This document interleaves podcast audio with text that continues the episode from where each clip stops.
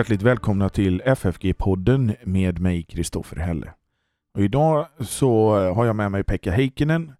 Hjärtligt välkommen åter till podden, Pekka. Tack, tack.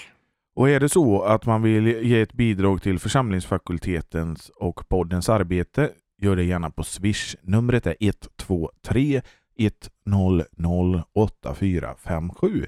Och så märker man det med F F G podcast eller F F G gåva. För annat som händer på församlingsfakulteten, besök vår hemsida f f g punkt s e.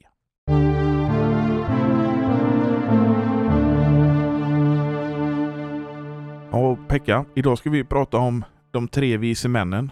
Det ska bli intressant. Ja, så en vis man ska få tala om tre visa män. Det här om de tre vise männen, det hittar vi i eh, Matteus evangeliets andra kapitel. Jag mm. tänkte jag läser det. Okej. Okay. När Jesus var född i Betlehem i Judéen på kung Herodes tid, se, då kom visa män från östen till Jerusalem och frågade: var är judarnas nyfödde konung? Vi har sett hans stjärna gå upp och har kommit för att tillbe honom. När kung Herodes hörde det blev han förskräckt och hela Jerusalem med honom. Och han samlade folkets alla överstepräster och skriftlärda och frågade ut dem var Messias skulle födas. De svarade: i Betlehem i Judéen, ty så är skrivet genom profeten. Du, Betlehem i Judaland, inte är du minst bland judafurstar, ty från dig skall utgå en furste som ska vara en herde för mitt folk Israel. Då kallade Herodes i hemlighet till sig de visa männen och frågade ut dem om när stjärnan hade visat sig. Sedan skickade han dem till Betlehem och sade: gå och sök noga efter barnet, och när ni har funnit det, underrätta mig så att även jag kan komma och tillbe det. De lyssnade till kungen och begav sig iväg, och se, stjärnan som de hade sett gå upp gick nu före dem, tills de stannade över den plats där barnet var. När de såg stjärnan uppfylldes det av mycket stor glädje, och de gick in i huset och fick se barnet med Maria, dess mor. Då föll de ner och tillbad det, och de tog fram sina skatter och överlämnade gåvor till barnet, guld, rökelse och myrra. Och sedan de i en dröm hade blivit varnade för att vända tillbaka till Herodes, tog de en annan väg till sitt land. Ja, Pekka, vilka var de här tre vise männen egentligen? Ja, man brukar ju säga att de var kunniga när det gällde stjärnorna på himlen, och att de också ägnade sig åt att tyda stjärnorna på himlen. Stjärntydare. Och eh, jag har sett i en kommentar att eh, de kallas för mager. Och det kommer ifrån ett utländskt ord som heter mag, som betyder stor. Och det skulle antyda att de tillhörde ett liksom rikare skikt utav, utav samhället. Och hade pengar och, och makt. Det är väl vad jag kan säga om dem. Man brukar ju anse att de var hedningar och att det var de första hövdingarna, hövdingarna eller hedningarna som uppvaktade Aha. Jesusbarnet. Och därför brukar ju den texten läsas på, på vad heter den dagen som ligger nu framför oss? trettondagen. Ja, just det. Det, det, det har ju varit en missionsdag. Man har tagit upp kollekt i missionen, åtminstone i Göteborgs stift. Och det visar just detta att de var hedningar. Du sa de var stjärntydare, så då såg de den här stjärnan komma på himlen och så följde de den helt enkelt. Ja, jag vet ju inte riktigt om den där stjärnan, jag har funderat på det, om den stjärnan lyste även under dagen så att de såg den under dagen. Och att den gick framför dem hela tiden. Det står inte så i texten, utan det står egentligen bara efter det att de fick veta att han var född i Betlehem. Då står det ju att stjärnan gick framför dem. Men om detta skedde hela tiden ända ifrån Östens land, det, det vet jag alltså inte, men det kanske var så. Tror du att de kände till de här profetiorna som Herodes kände till och när han kallade till sig översteprästerna och de skriftlärda? Ja, det är mycket troligt att de kände till profetiorna, därför att judarna var ju spridda över hela Mellanöstern. Och då, då blev deras tro eh, känd bland hedningarna. Och det är särskilt ett bibelord ifrån fjärde Moseboken, tjugofjärde kapitlet, sjuttonde versen, som man brukar citera i det här sammanhanget. Jag ser honom, men inte nu. Jag skådar honom, men inte nära. En stjärna träder fram från Jakob, en spira höjer sig ur Israel. Så det, i den profetian så utpekas ju Israels land och att det därifrån ska komma en, en, en mäktig man eller konung. Och de kommer ju till kung Herodes först. Antar de då att eh, Messias finns där, eller?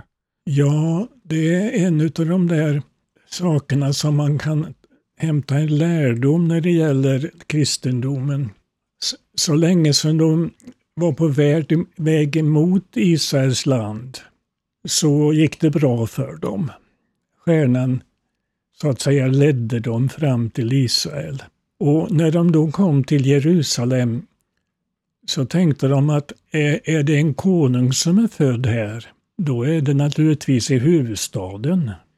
Så att då vek de av in till Jerusalem och frågade efter den nyfödda judakonungen där.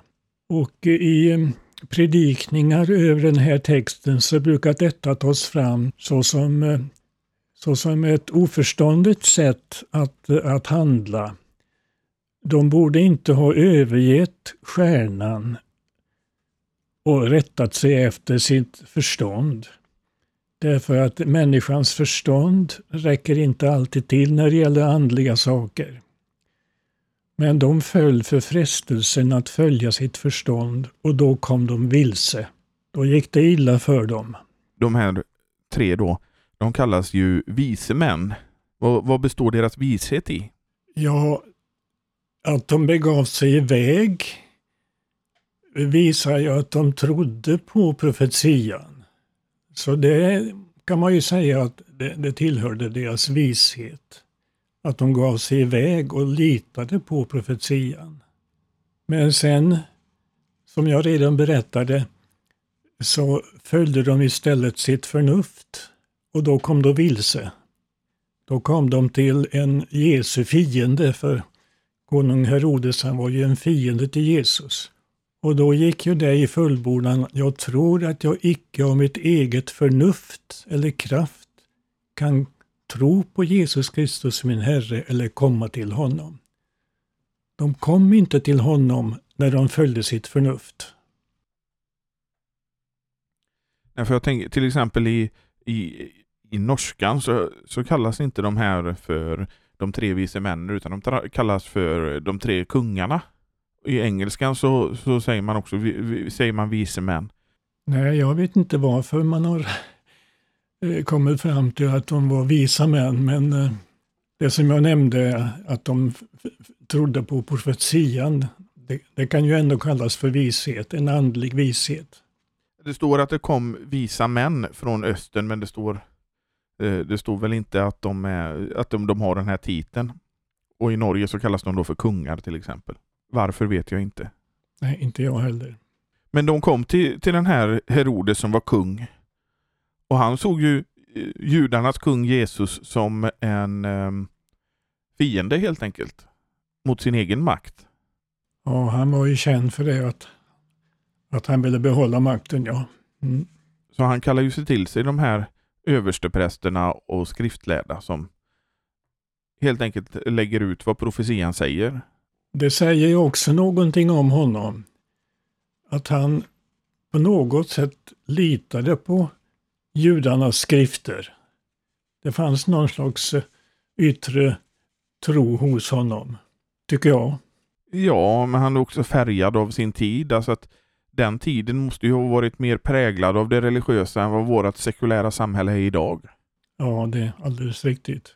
Jag tänker om man bara går tillbaka ett antal år i, i både musik och film till exempel, så märker man ju att det fanns mycket en mer religiös prägel i både musik och film eh, som det inte finns i det sekulariserade samhället idag.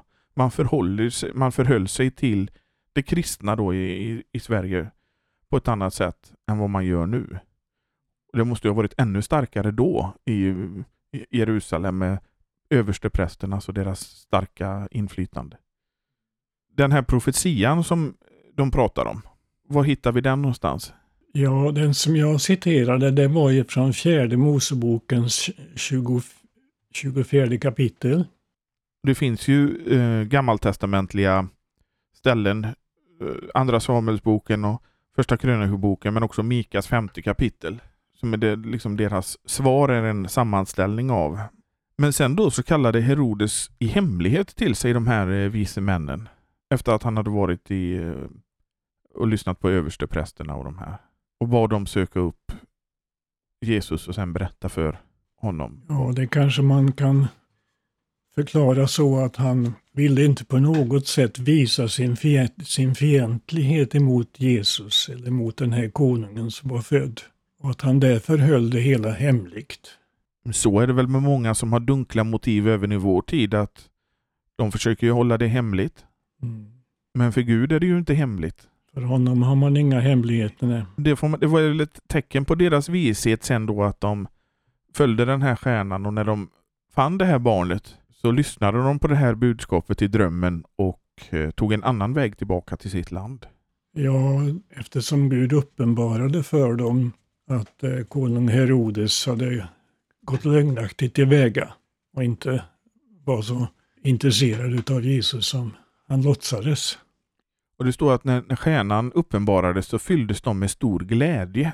Det står så, ja. Och det, det, det kanske, man kanske ska uppfatta det så att de inte hade, de hade inte sett stjärnan på ett tag då.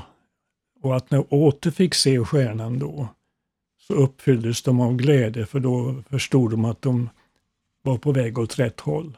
För då hade de, som du nämnde innan, släppt sitt eget förnuft och börjat följa stjärnan istället. Ja, just det. För de hade ju märkt under den tidigare vandringen att, att det var lyckosamt att följa stjärnan. Så att de hade ju erfarenheter av att det var, det var, det var gott att förfölja stjärnan. Och då blir de gladare när, när de såg den igen. Och så stannade stjärnan då där Jesus var, där barnet var. Det står ju faktiskt inte om de var kvar i det här stallet eller värdshuset som de var i när han föddes, utan det bara står att det är där de var. Ja, det finns ju funderingar på att det kanske var två år senare, alltså efter Jesu födelse, som de vise männen kom till honom. Och att det inte var i stallet då som man påträffade honom, utan det var i något annat hus i, i Betlehem. Men det var ju väldigt märkvärdigt det här att den här stjärnan stannade över det huset, eller den platsen där Jesusbarnet var. Och gåvor hade de med sig också? Det hade de, ja. Och det var ju tre gåvor som nämndes. Det var ju guld, rökelse och myrra. Och, och det, var, det är väl ifrån de tre gåvorna som, som man har antagit att de var till, att vise männen var till antalet tre. Men det kanske de inte var, men, men man har tänkt så att var det tre olika gåvor så var det också tre visa män. Och alla de här gåvorna hade ju med dofter att göra egentligen. Väldofter. Även det här sista, aloe, har också med väldoft att göra på något sätt. Guld också menar du? Eh, nej, ursäkta, det, det kan det ju inte vara. Utan det är rökelsen och myrran och aloe. Det har med dofter att göra. Väldofter nämligen. Men de kom och så till, de ville tillbe det här barnet. Om de nu var hedningar, varför ville de tillbe det här judiska barnet som var den judiska konungen så att säga? Det gick ju rykten bland hedningarna i Österlandet om att det skulle födas en Messias, alltså en, en, en gudakonung. Så att utav de här profetiorna som judarna hade, hade berättat för hedningarna så hade de fått en sån hög tanke om denna Messias att han måste tillbedjas såsom den sanne och rätte guden. Så uppfattar jag det. Men om man tittar på hur det var när Jesus började verka så sa han ju inte först ut vem han var. Just för att det fanns en för, messiasförväntning eh, hos det judiska folket som inte var realistisk. De ville ha en politisk messias. Ja, det var ju ofta som Jesus förbjöd människor att tala om hans underverk. Just utav den anledningen. Just av den anledningen. Den här messiasförväntningen som fanns i, i, i det judiska landet, fanns den också då att det skulle vara någon form av politisk messias, tror du, som de här visemännen var ute efter? Och jag har inte uppfattat det så att, att, det, att de hade sådana förväntningar. Utan det var någonting hög, högre och större, men det är klart att någon kunde kanske inte uttrycka det på något riktigt bra sätt, men jag tror att de tänkte högre än det materiella. Det verkar ju nästan så, ja. Att, att det inte är på, på det materiella planet utan det är på ett andligt plan som de är ute i sitt sökande så att säga. Ja, så har jag uppfattat det. Men deras besök eh, hos Herodes, det får ju stora konsekvenser sen. Tyvärr fick det så, ja. Herodes var ju en mycket grym konung. Det var ju så att han dödade även egna släktingar utav olika and- anledningar. Han blev sextionio år gammal och för att eh, eftersom han visste att ingen jude skulle sörja honom så ordnade han själv sörjare åt sig. Och det gjorde han på det sättet att alla stormän fångades i hippodromen och dödades genom Herodes syster Salome hette hon och hennes man Alexis. De skulle befalla att i samma stund som Herodes dog så skulle också dessa stormän dödas. Sen vågade Salome inte göra detta. Men det var ju ändå ett bevis på vilken oerhörd grym konung denne Herodes var. Han dödade till exempel sin egen hustru som hette Mariamne. Och Mariamnes mor dödade han och två utav sina söner. Och när han låg för döden så lät han bränna två stycken skriftlärde levande och dräpte fyrtio utav deras lärjungar. En fruktansvärd lista på grymheter. Det är ju väldigt brutalt. Men om man tittar på historien, det är ju ingen som har lärt sig av den här historien. Diktaturer, diktatorer ända in i vår tid beter sig på ett liknande sätt. Ja, visst. Människan är en syndare, men sen går de ju olika långt i sina synder. Men han beslöt att han skulle ha ihjäl barn som var födda under en tvåårsperiod. Och du nämnde ju här innan att Jesus kan ha varit två, upp till två år. Ja, när han eh, frågade ut de vise männen så kom han fram till det att det måste vara minst två år gamla. Jesus måste vara minst två år gammal. Och så tog han till lite extra också kanske. För att denne, denne konung som var född, han skulle kunna bli av med honom. Han var så rädd för att bli av med sin egen makt. Att han var beredd att gå så långt. Ja, och man har beräknat, beräknat att det måste ha varit ungefär en tjugo till trettio stycken gossebarn då som blev mördade. Ja, det, det är ju det är ofattbart brutalt. Men Jesus, han klarade sig för, genom Guds försyn helt enkelt. Ja, det var inte meningen att han skulle dö just då. Egentligen så var ju meningen att han föddes för att han skulle dö. Det gäller ju inte oss, oss allesammans givetvis, men om honom kan man ju säga det i en särskild mening. Han föddes för att han skulle offras och dödas och korsfästas. Men inte så tidigt som vid tvåårsåldern, utan Gud uppenbarade för Josef, hans fosterfar, vad som var på gång och eh, gav honom befallning att ta med både Jesus och Maria och fly till Egypten. Och det gjorde de med en gång för att Josef var en sån där from man som, som genast lydde Guds ord. Och eh, det var för övrigt inte någonting ovanligt att judar sökte sig till Egypten. Man tror att eh, under det första århundradet efter Kristi födelse så bodde det ungefär en miljon judar i Egypten. Så att när de kom dit så kunde de ju ta kontakt med en, så att säga, en, en, en judisk församling. Men här, det är ju inte första gången som Josef visar prov på att han förtröstar på Guds ord. Nej, det är riktigt. Den, en annan gång som han gjorde det, det var ju när han förstod att Maria var havande. Och då började han ju misstänka henne för otrohet. Men då uppenbarade sig Guds ängel för honom och sa att han skulle inte vara rädd att ta henne till hustru utan, utan fullfölja det. De var ju redan trolovade, vilket betyder mycket för judarna. Men han skulle inte vara rädd för att fullborda sitt äktenskap med henne.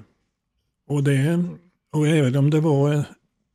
Det var ju rent otroligt den förklaringen som han fick, att Maria hade blivit havande genom Guds heliga ande. Men han, han trodde det ordet och följde den anvisningen som han fick av ängeln. Och sen fick han ju en ny uppenbarelse då när de hade varit i Egypten. Vi vet ju inte hur länge de var där, men jag har sett en uppgift om två, tre år. Så uppenbarade sig Gud återigen för Josef och sa att nu var Herodes död. Så att han kunde återvända till sitt land, hemland. Och då gjorde han det också. Det var också ett, ett bevis på hans lydnad. Och det var ju då som de flyttade till Nasaret. För att den här profetian skulle gå i uppfyllelse att han skulle kallas Nasaren. Just det. Och det var ju det anledningen till att de inte bosatte sig i, i Betlehem, vilket annars kanske hade varit naturligt. Det var ju det att Herodes, jag tror, jag tror det var hans son som var tetrark eller vad han kallades för i, i Judéen. Att han härskade där, och då blev, blev Marias man Josef rädd och, gick, och så flyttade han istället långt därifrån upp i Galileen i en liten obetydlig stad som hette Nasaret, som dessutom hade dåligt rykte. Och både Betlehem och Nasaret finns ju kvar än idag. Det gör de, ja. Jag har varit i Nasaret en gång i, i mitt liv. Det finns en jättestor romersk-katolsk kyrka. Det kan, jag vet inte om det finns en luthersk kyrka där, men jag tror att det finns en, en del lutheraner, åtminstone protestanter, i, i, i Nasaret. Men till exempel, alltså, Nasaret och Betlehem och Jerusalem, det finns ju kvar, men Kapernaum till exempel, det är ju bara ruiner. Som blev Jesus nästa hemstad, så att säga. Jaha, ja, det visste jag inte att, den, att det var ruiner, nej. Mm. Det står ingenting mer i skriften om de här visa männen sen, utan att de tog en annan väg hem till sitt land helt enkelt. De försvinner. vi talade om det innan vi började spela in lite, att de har ju namn också i någon form av tradi- i någon, vad ska man säga, traditionell mening. Att de kallas eh, Kaspar, Melchior och Baltasar. Men det, de här namnen är ju ingenting som skriften lär oss. Nej, det, det kommer vi från någon tradition. De här namnen är väl inte riktigt heller, eh, har, har väl inte varit så framträdande i en luthersk eh, mening heller, utan det kanske har varit mer i andra sammanhang. Ja, möjligen, ja. Innan vi går till avslut, Pekka, så kan du väl sammanli- sammanfatta lite vad vi kan lära oss av de här tre vise männen. Det som jag särskilt tänker på, det är deras tro på profetian om Jesus såsom världens frälsare. Att de trodde på, på den profetian och att de följde den stjärna som Gud satte på himmelen. Sen får man ju ta varning utav det där deras besök inne, hos, inne i Jerusalem. När de lämnade stjärnan och följde sitt förnuft. Att eh, det är en sak som man ska tänka på, att man inte följer sitt förnuft tvärs emot vad Guds ord säger. Utan Guds ord måste gälla mer än vårt förnuft och vår kraft. Det, det, det är väl vad jag vill särskilt nämna när det gäller de visa männen och vad vi kan lära utav dem. Men jag t- tänker så här också, att eh, den världsliga makten får ju väldigt lätt en stark auktoritet hos folk. Både, både kyrklig och världslig makt. Så det är ju lätt att förnuftet spelar en spratt där, att, att det, det blir liksom det här sammanblandning mellan världsligt och andligt. Det, det sorgliga som man lär sig utav den, utav den här texten är ju det att, att fastän de skriftlärda så väl kände till profetian om frälsaren, så följde de inte med de vise männen till, till Betlehem. Den här fruktansvärda synd att ha en sådan kunskap om Guds ord och strunta i det. Det kan man hämta varning utav i den här texten. Men de skriftlärda, de visade ju sig sen också att de var inte så intresserade av, de blev ju Jesu motståndare. Det gjorde de ju absolut. Och de var väl kanske mer intresserade av sin egen makt, precis som Herodes. För de försökte ju också döda Jesus. Ja, det hade de för avsikt ganska länge. Men så står det gång på gång att Jesu tid var ännu inte inne. Så att eh, de kunde inte göra det fast de ville det. Utan Gud såg till att, såg till att det skedde just vid den tidpunkten som han av evighet hade beslutat. Det finns en del som tycker illa om om man säger att judarna blev orsak till Jesu död. Det har jag tyckt varit konstigt, för att det är så uppenbart i skriften att, att judarna var medverkande när det gällde att Jesus skulle korsfästas. Men sen var det ju också Pilatus som var med om det också, och de romerska soldaterna och så vidare. Och skriften berättar ju för oss att de redan tidigt planerade att döda honom. Men om man tittar att när han på palmsöndagen rider in i Jerusalem, så jublar ju folket honom som en konung. Och sedan efter några dagar så ropar de korsfäst, korsfäst. Ja. Det säger också någonting om människan. Ja, och än idag. Hur män, människa, någon kan vara hyllad den ena dagen och, och eh, pest den andra. Hur folkhopen lätt byter åsikt. Det man ska säga var ju att, som du sa innan, det var ju meningen att Jesus skulle dö redan från början. Det var ju därför han kom. Tänk om Jesus inte hade dött. Står det inte i en I en vers att vore ej det barnet fött Förtappat bleve då allt kött. Så tror jag att den här versen lyder. Ja, det, det låter väldigt bekant, ja. Det visar också hur Gud, Gud skulle inte låta någonting hända Jesus förrän hans tid var inne.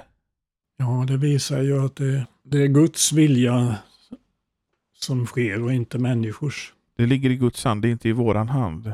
Men tänk dig om Herodes visste vad Jesu egentliga uppdrag var, att rädda mänskligheten. Tror du han hade varit rädd för honom ändå? Jag vågar inte svara på det. För det tror nämligen jag. Att en så maktfullkomlig människa som är så galen och, och rädd om sitt eget, att han skulle ändå inte förstå det.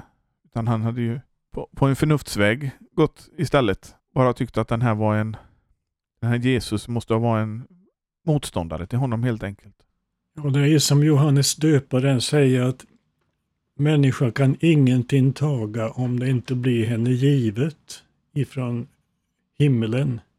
Och Jesus säger själv att, att mig förutan kan ni ingenting göra. Och när han säger ingenting så, så tror jag verkligen att han menar ingenting.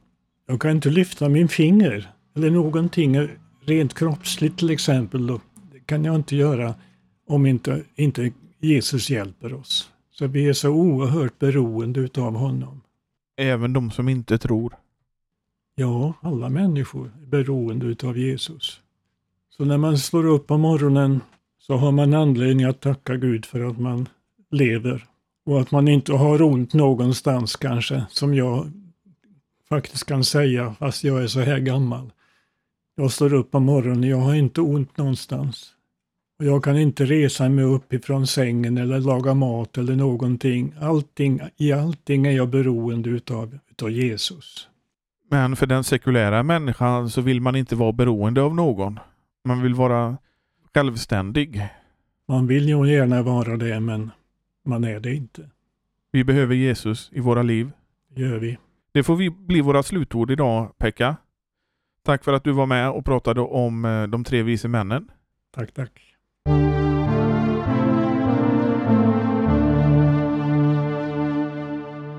Och vi påminner att eh, om man vill ge ett eh, bidrag till den här podden så församlingsfakultetens arbete, gör det gärna på Swish. Numret är ett två tre ett noll noll åtta fyra fem sju. Finns också i avsnittsbeskrivningen och på vår hemsida f f g punkt s e.